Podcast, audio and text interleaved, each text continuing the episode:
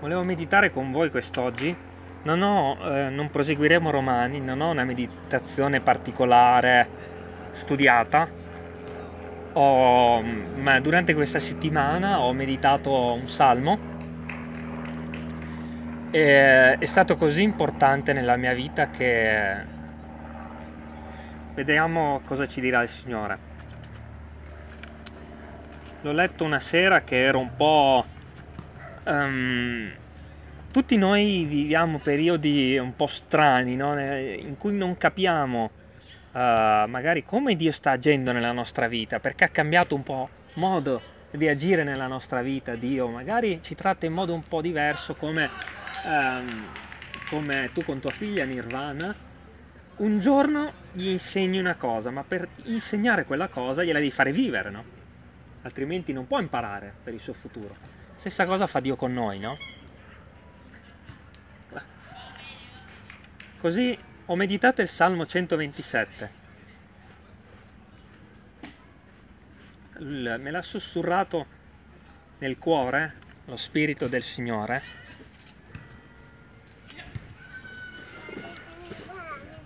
E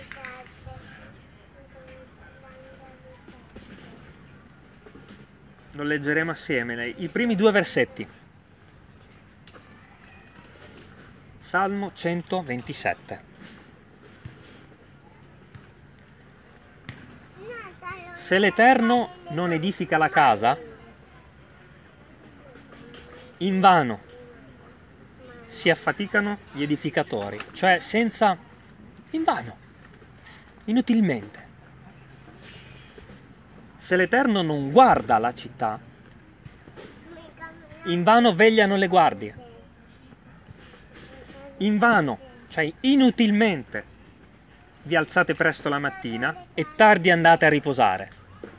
Inutilmente. E mangiate pan di doglie, cioè vi affaticate. In vano vi affaticate, perché Egli, Dio, dà lo stesso dà altrettanto ai suoi diletti mentre essi dormono. E vi ricordate quando eh, Gesù fa quell'esempio meraviglioso della casa costruita sulla roccia o sulla sabbia? Tutti noi stiamo costruendo. Buongiorno, buongiorno signora. Tutti noi eh, abbiamo una casa da costruire, vero? Un edificio, che sia esso il nostro cuore, il cuore di un fratello, che come edificatore vogliamo edificare, costruire, sia la stessa Chiesa che è l'edificio dello Spirito Santo, no? la casa, che ha da, è da servire a dimora dello Spirito Santo. Tutti noi abbiamo qualcosa che stiamo costruendo. Principalmente che cos'è? Questa casa, no? Questo tempio la casa di Dio. Ora, chi è che costruisce questa casa, fratelli? Chi la può costruire? Chi la può edificare? Dio. E quindi nel momento in cui noi con le nostre forze vogliamo costruire qualcosa, sapete cosa dice Dio? Inutilmente tu ti stai affaticando per costruire inutilmente vuoi persino proteggere la città. La città di solito è rappresentata con Gerusalemme, no? la Chiesa. Chi è che può proteggere la Chiesa oggi dal diavolo? Uno, Gesù Cristo. La chiave di, questo, di questi primi due versetti, lo sapete qual è? Sapete cosa ha sconvolto il mio cuore durante questa meditazione? Perché queste cose noi le sappiamo, le studiamo e poi le dobbiamo vivere che siccome tutte queste cose le dà solo Dio, qual è la chiave per ricevere da Dio? Per ottenere queste cose da Dio? Protezione per la Chiesa, per la nostra persona, per l'edificazione della casa. Una, essere suoi diletti. Come è tradotto in inglese la parola diletto, Samuel? Dialect. Sapete cosa vuol dire questa parola così breve e così significativa? diletti vuol dire preferiti, i più amati, i più desidera- desiderati, i più, come dire, avete presente quella cosa che amate più di ogni altra cosa nella vita? La cosa più importante che avete, la cosa più desiderata, quella alla quale voi non rinuncereste mai. Diletti. Il versetto 2 dice che Dio dà ai suoi diletti, ai suoi preferiti, mentre essi dormono. Sapete cosa vuol dire? Mentre tu hai dormito stanotte, Samuel, o tu Joseph, hai fatto fatica a dormire? No. Io no, io dormo perfetto. Perché? Perché mia cuore Che cosa serve allora per ottenere da Dio? Serve essere i suoi diletti serve essere i suoi preferiti, serve essere i suoi amati. Perché quando noi vogliamo crescere nella fede, ma se non siamo i, suoi diletti, come cresciamo? Diletti o diletti? Va bene. Comunque il significato è la cosa più preziosa. Cantico dei cantici, fratelli. Eh. Si medita poco il cantico dei cantici. Delight. Alleluia. Delight. Preferito. The most, uh, the most important one for your God. Okay. Mm, but attention, because also that means that God is the most important for you. Perché nel cantico dei cantici c'è il rapporto tra una fidanzata e un fidanzato. E il diletto è il fidanzato della fidanzata. E il diletto è il contrario. Diletto è la sposa e diletto è lo sposo per entrambi. E c'è il rapporto meraviglioso, meraviglioso tra due amanti che si aspettano. Mi toccava il cuore il versetto 15 del, versetto, del capitolo 2 del Cantico dei Cantici. No, il versetto 16. Nella traduzione che noi stiamo usando, quella di Diodati, amico traduce la parola diletto di alcune altre traduzioni come um, tipo la CEI. Ok? Quindi quando leggiamo amico nel Cantico dei, dei Cantici la parola è persona più amata, persona più intima, persona più desiderata, diletto. Versetto 16. Cantico dei Cantici 2. Il mio diletto è mio e io sono sua. È una sposa questa che dice allo sposo tu sei mio e io sono tua. Di lui che pastura il gregge tra i, tra i gigli. Il mio diletto è mio e io sono sua.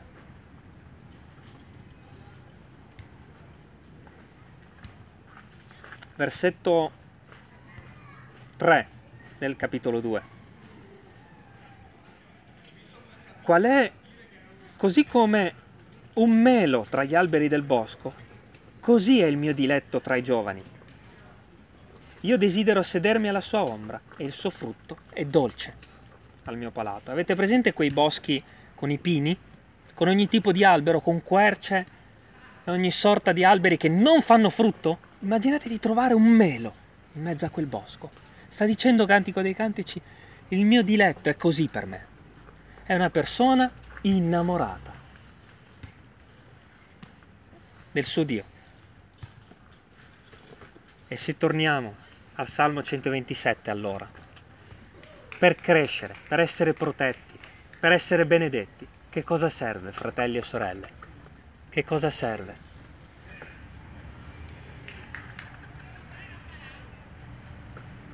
Versetto 2. Egli dà altrettanto ai suoi diletti mentre essi dormono. Significa essere il preferito di Dio. Significa essere, significa tu stesso avere Dio come prediletto, come diletto, come persona più amata. Perché qui oggi, fratelli, io non posso edificare voi. Io non posso. Dio non può benedire questa chiesa se non siamo i suoi diletti. Dio non può benedire Joseph se non è il diletto di Dio e se Dio non è il suo diletto. Dio non può benedire eh, Daniele se Daniele non è il diletto di Dio e se Dio non è il suo diletto. Perché il Salmo 127 parla chiaro, c'è una casa da costruire e se io non sono il tuo diletto, quella casa è in rovina.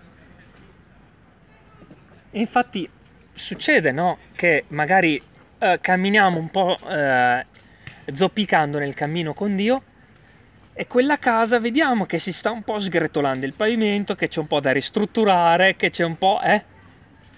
Torniamo, torniamo ad essere suoi diletti, perché la sicurezza di quella casa sta solo nell'essere diletti di Dio. E io parlo per me.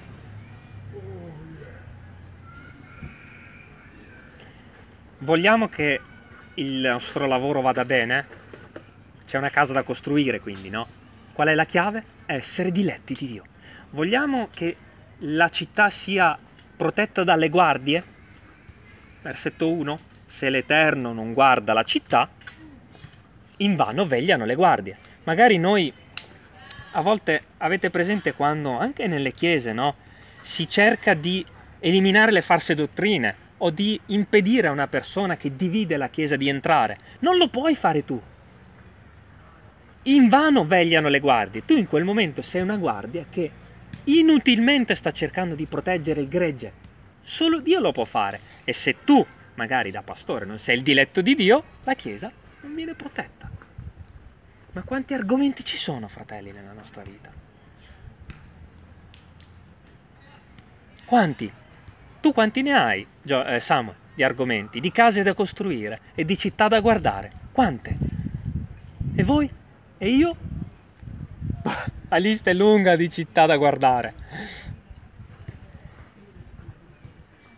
Quella bimba indifesa è o non è una città da guardare?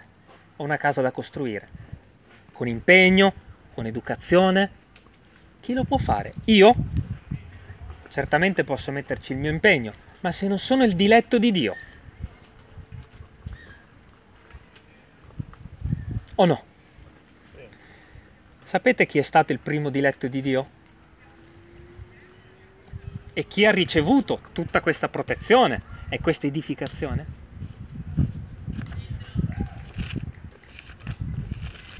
Marco 1.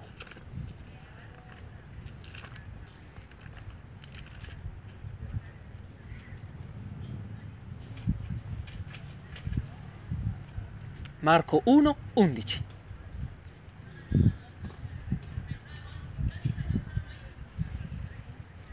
E una voce venne da dove?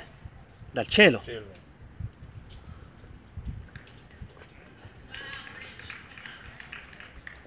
Tu sei il mio diletto figliuolo nel quale mi sono compiaciuto.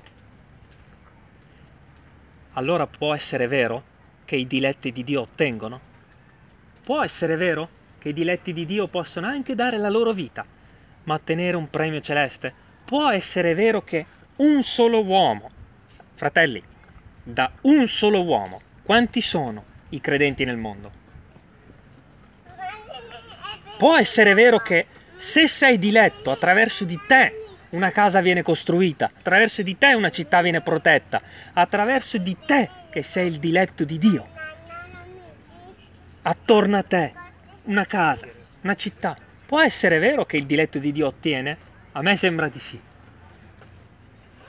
Sapete cosa ha fatto questa settimana Dio per me? Prendendo questo esempio, mi ha praticamente sbattuto in faccia la realtà che il diletto di Dio, Gesù Cristo, è stato un esempio per me. I diletti di Dio, i preferiti, più amati, ottengono. E sono una luce, sono di edificazione per gli altri, costruiscono case, edificano. Isaia 58 cosa dice? Che noi siamo un popolo di edificatori. Alcune anime che sono in quel bar sono città da costruire, sono case da costruire, da proteggere. Chi lo può fare? Il diletto di Dio può ottenere tutte queste cose. E vuol dire anche un'altra cosa, che c'è stato un diletto prima di tutti gli altri e attraverso quel diletto noi diletti possiamo ottenere, no? Perché la Chiesa viene protetta al giorno d'oggi dalle false dottrine, dal diavolo? Perché la Chiesa invece di ridursi si ingrandisce nel mondo? Perché Gesù è il diletto di Dio. Possibile che non c'è qualcosa che possa fermare questa economia dello Spirito Santo? Non, nessuno può fermarla. Come ci ha provato il diavolo duemila anni fa, anche oggi ci prova. Nessuno può fermare questa, questa economia celeste ci provano continuamente, ma il diletto di Dio è sempre lì. E lui veglia, edifica, costruisce. E tu su questa terra, se Gesù è stato chiamato il diletto di Dio, puoi essere tu chiamato in modo diverso? Devi essere la stessa cosa. Cosa vuoi ottenere nella tua vita? Cosa stai chiedendo a Dio? Bene, per ottenerla devi essere mio diletto. Cioè io per te devo diventare la cosa più preziosa però tu per me lo sei già. Ti confesso una cosa.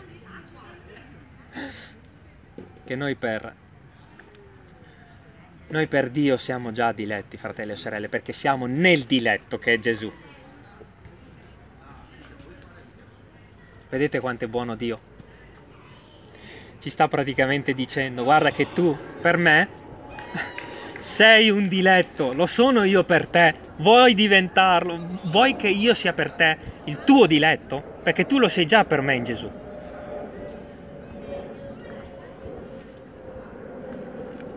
A volte mi vergogno quando predico queste cose davanti a Dio. Perché basta così poco per rinunciare a tutti quei pensieri negativi che abbiamo di preoccupazione Adesso faccio a me stesso un esempio eh, che mi sono appuntato in, Marco, eh, in Matteo 8.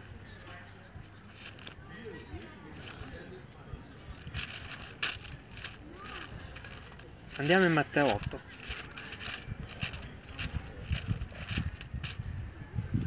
Versetto 22. Fratelli, pensate per voi stessi a una situazione che state vivendo che non vi piace, ok? E calatevi in questa parte. Cosa ha detto il Salmo 127 prima? Che Dio dà ai suoi diletti mentre dormono, ok? Mentre dormono, cioè mentre sono senza preoccupazione, mentre riposa. Pensate a una vostra preoccupazione nella vita e leggiamo questo passo. Ed essendo egli entrato nella barca, i suoi discepoli lo seguirono. Matteo, Ma- eh, Matteo 8:23. Ed essendo egli entrato nella barca, i suoi discepoli lo seguirono. Ed ecco farsi in mare una così gran burrasca che la barca era coperta dalle onde. Che cosa faceva il diletto di Dio? Cosa faceva il diletto di Dio, fratelli? Nella difficoltà e nell'angoscia di quel mare mosso, nella paura dei discepoli, nel, nella paura del domani, nella paura dell'economia, eh, della salute, nel, nell'economia del, del, del denaro, in tutti i problemi che abbiamo nella nostra vita, il diletto di Dio, che cosa fa? Ma Gesù dormiva. Perché? Perché il diletto di Dio dorme e Dio dà. Ora, per me quel mare mosso ha rappresentato alcune cose. Per voi potrebbe rappresentare altre cose il mare mosso. Chi è il diletto di Dio può dormire e non preoccuparsi di nulla. Ma c'è una condizione che Dio deve essere il tuo diletto.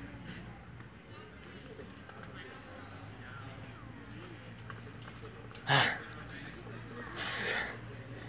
Che male che fa la parola di Dio. Che male. Quando penetra, eh? Penetra, penetra, penetra, giunge fino alle profondità del cuore divide. Quindi, per me il mare mossa ha rappresentato qualche cosa di particolare e la parola di Dio, riassumendo, mi ha portato a dover confessare che tu non sei più, io, io non sono più il tuo diletto. E quando non sono più il tuo diletto, è chiaro che ti svegli nella barca e ti preoccupi, no? Ma Gesù dormiva. Quindi quando noi ci preoccupiamo per qualcosa, fratelli, dobbiamo sapere che in quel momento Dio forse potrebbe non essere più il nostro diletto, perché se lo è, dormiamo, riposiamo in pace. E le onde, la barca, su, giù, acqua, i discepoli che gridano. E noi, ma di cosa mi devo preoccupare? Sono, Dio è il mio diletto, dormo. Mamma mia quanto è tagliente la parola del Signore. quando viviamo un'esperienza e siamo preoccupati, e io l'ho sperimentato una sera in particolare, eh, durante le, nel, nel corso di tutte le mie preoccupazioni, perché fratelli, non è facile la vita cristiana, è molto difficile. E nel momento in cui Dio torna a essere il tuo diletto, sapete cosa fanno le paure? Vanno a sprofondare sotto l'acqua annegano e tu vedi solo il mare, Gesù di fronte a te, tu cammini e vai da Gesù. Perché il tuo diletto è lì e non c'è preoccupazione. Il diletto di Dio dorme, riposa perché Dio provvede. Ma vi ricordate quando Gesù ehm, quando Gesù usciva dalla, da, da dove veniva ospitato e andava sul monte, le preoccupazioni di Gesù la mattina erano sparite? No, erano sempre le stesse. I farisei mi perseguitano, Pilato mi vuole così, mi vogliono dare in mano ai romani, mi vogliono bastonare, uccidere e tra tre anni dovrò dare la mia vita per il mondo. eh? C'era solo una soluzione, fare di Dio il proprio diletto e alla mattina Gesù scendeva dal monte e le preoccupazioni erano sparite, perché il diletto di Dio riposa. Voglio chiedere a voi, anzi, ovviamente io non chiederò uh, l'esempio di nulla, ma voglio chiedere a voi affinché andiamo via con questa uh, precisa domanda da parte dello Spirito Santo. C'è qualcosa in cui sei preoccupato, ok? Io, eh, il Signore l'ha fatta a me. C'è una situazione in cui tu sei sulla barca e le acque stanno inondando quella barca, la stanno sbattendo a destra e a sinistra e sei più come i discepoli che come Gesù? C'è una situazione così? Bene. Prendimi come tuo diletto perché la sposa, che in Cantico di Cantici dice il mio diletto è mio, io sono sua, sta solo aspettando lo sposo e non pensa al matrimonio, non pensa alla, alla, a, a quanto gli costerà il matrimonio, a quanto sarà pesante la croce da seguire nel mondo, non pensa a niente, pensa solo allo sposo, come unico pensiero allo sposo. Vero tesoro che quando ci dovevamo sposare ero il tuo unico pensiero? Eri preoccupata per tante cose, ma l'obiettivo era il matrimonio. Fratelli, c'è un modo santo di vivere questa vita, seppur con le acque attorno a noi, c'è un modo di viverla con le acque sotto ai piedi e ci si può camminare sulle acque. Voglio rileggere Salmo 127 e poi chiudo.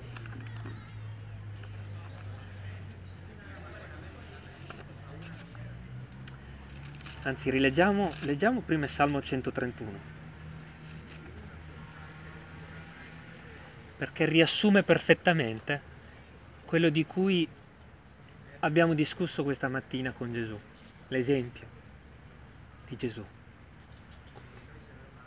Salmo 131, versetto 2. In verità, cioè davvero, non vi sto mentendo, io ho calmata e acquietata l'anima mia come quieto il bambino divezzato nel seno di sua madre. Come il bimbo divezzato, così è l'anima mia in me. Avete presente quei bambini che riposano? Quella bambina si deve preoccupare del latte che gli arriverà? Si deve preoccupare di quando crescerà, del lavoro che farà? Quella bambina si sta preoccupando di qualcosa? No. Non è un buon esempio di Gesù nella barca? Chi è questo del versetto 2? È Gesù.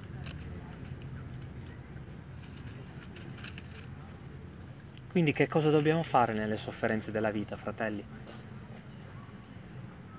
Acquietare, riposare, rimettere tutto nel nostro sposo, nel nostro diletto, acquietarci, fare di Dio il nostro papà o la nostra mamma, quella bambina non deve preoccuparsi di niente, ma deve esserlo, perché se quella bambina avesse la coscienza di scendere dal passeggino e iniziare a camminare da sola, si dovrebbe preoccupare di tutto.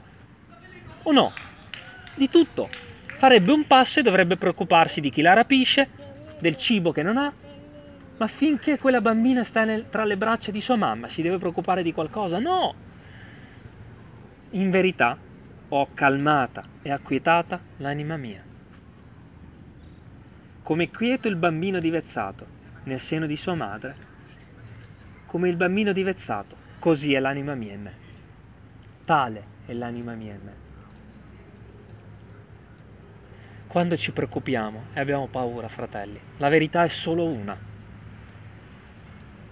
Solo una. Che Dio non è più il nostro diletto, preferito, l'amato, l'unico, l'obiettivo della nostra vita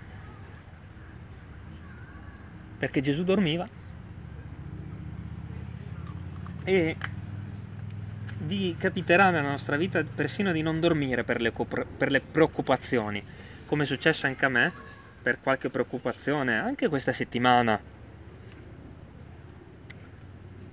Dopo, sparita, eh, quando Dio ritorna a essere il tuo diletto e dormi. E la barca di notte, oh, oh, su, giù, e tu dormi. Eh, ma non è la stessa condizione di prima, non è cambiata minimamente. Cioè, la condizione di prima è la stessa attuale. Prima, no, prima non dormivi, adesso sì. Perché tu sei tornata ad essere il mio diletto, io il tuo. Mamma mia. Mi ricordo un po' la testimonianza che ci hai dato tu, Samuel. Quella che eh, anche questa settimana eh, mi è dato, la situazione non cambia, ma torniamo a dormire come bambini divezzati nel seno di nostra madre. Che bella la Bibbia, fratelli. Questa è chiamata la verità, la parola di Dio, quindi vuol dire che se lo facciamo succederà così. Voglio chiudere con Salmo 127. Eh, la seconda parte del versetto 2. Egli, Dio, dà altrettanto ai suoi diletti, ai suoi preferiti, ai suoi amati, mentre dormono. Io sono pronto a darti tutto quello di cui hai bisogno. E ti dico di più, tu sei il mio diletto. Vuoi fare di me il tuo? Che meraviglia la dolcezza di Dio. Mi sciolgo davanti alle dichiarazioni di, d'amore di Dio. Leggetelo il Cantico dei Cantici, di una sposa che parla solo dello sposo, che non ha altro desiderio nella vita. Cosa stai aspettando? Da me. Fai di me il tuo diletto e mentre dormirai arriverà. Cioè, ti accorgerai che avrai faticato magari dieci anni per ottenere quella cosa e nel momento in cui io sarò il tuo diletto, ti addormenterai e ti sveglierai la mattina che ce l'avrai. Oh, Signore.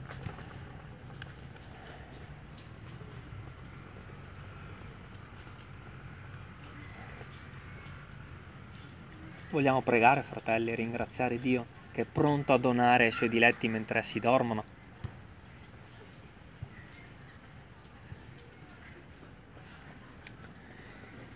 Signore, ti ringraziamo per questa parola di questa mattina. Perché se tu non hai rinunciato a donarci la cosa, la, ciò di più prezioso avevi nel cielo, Gesù.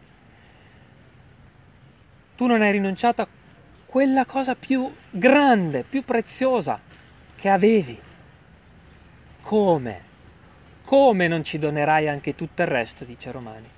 In Lui. Sei pronto a darci tutto quello di cui abbiamo bisogno. Salute, economica, fisica, spirituale, moglie, figli, case. Ma chiedi solo di essere il nostro diletto. E allora il cielo si aprirà e dormiremo e otterremo. Ma occorre riposare, dormire, essere stabili nella tua via. C'è una parola in Isaia che dice come vorrei che la tua pace fosse come un fiume, come vorrei che non, tu non avessi nessuna preoccupazione, come vorrei. Signore, ti siamo grati per la parola ricevuta che vogliamo mettere in pratica nelle nostre vite, Signore. Io parlo per me stesso. Ho bisogno che questa parola diventi realtà nella mia vita perché a volte sei il mio diletto per qualche giorno, per qualche ora, per qualche mese o per qualche anno. E poi arriva qualche giorno in cui ti perdo, Signore, ti allontano da me. Ma nella tua grazia, quando confesso il mio peccato, sei di nuovo il mio diletto. Aiutaci a confessare, come abbiamo detto prima della meditazione, ad essere investigati, conosciuti e a confessare il nostro peccato e tu torni ad essere il nostro diletto per ottenere quello che tu hai pronto per noi. Ti benediciamo e ti lodiamo. Grazie Signore perché sei pronto a donare. Nel nome di Gesù. Amen.